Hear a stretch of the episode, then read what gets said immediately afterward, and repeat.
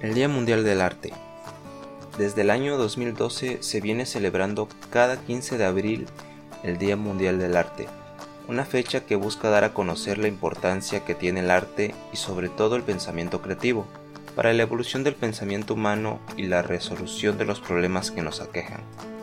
La celebración la propuso la Asociación Internacional de Artes Plásticas y fue a partir del 2019 cuando se oficializó el Día Mundial del Arte por parte de la UNESCO.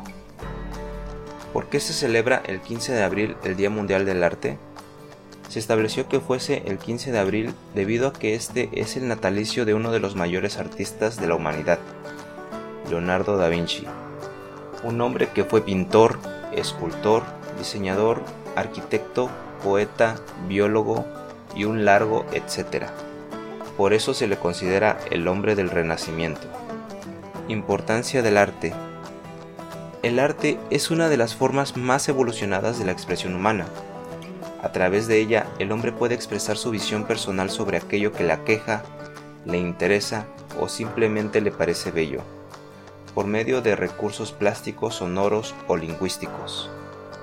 Entre muchas ventajas que ha detectado la ciencia sobre la práctica del arte desde edad temprana, las más importantes son: desarrolla una sensibilidad que le permite a la persona desarrollar un código de ética muy sólido, ayuda al aumento de la concentración, permite el desarrollo de estructuras de pensamiento mucho más complejas, fomenta el desarrollo de la creatividad tanto individual como grupal, promueve la tolerancia, aumenta la confianza y el autoconcepto del individuo.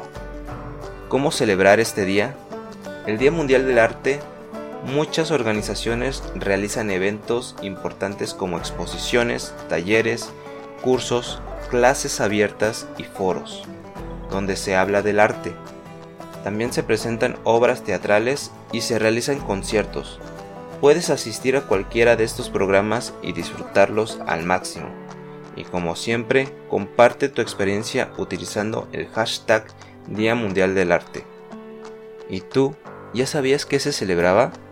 Síguenos para más contenido en nuestro podcast Emprende Asesoría y continúa disfrutando de todo el material que tenemos para ti. Te agradezco por escuchar y nos vemos en la próxima.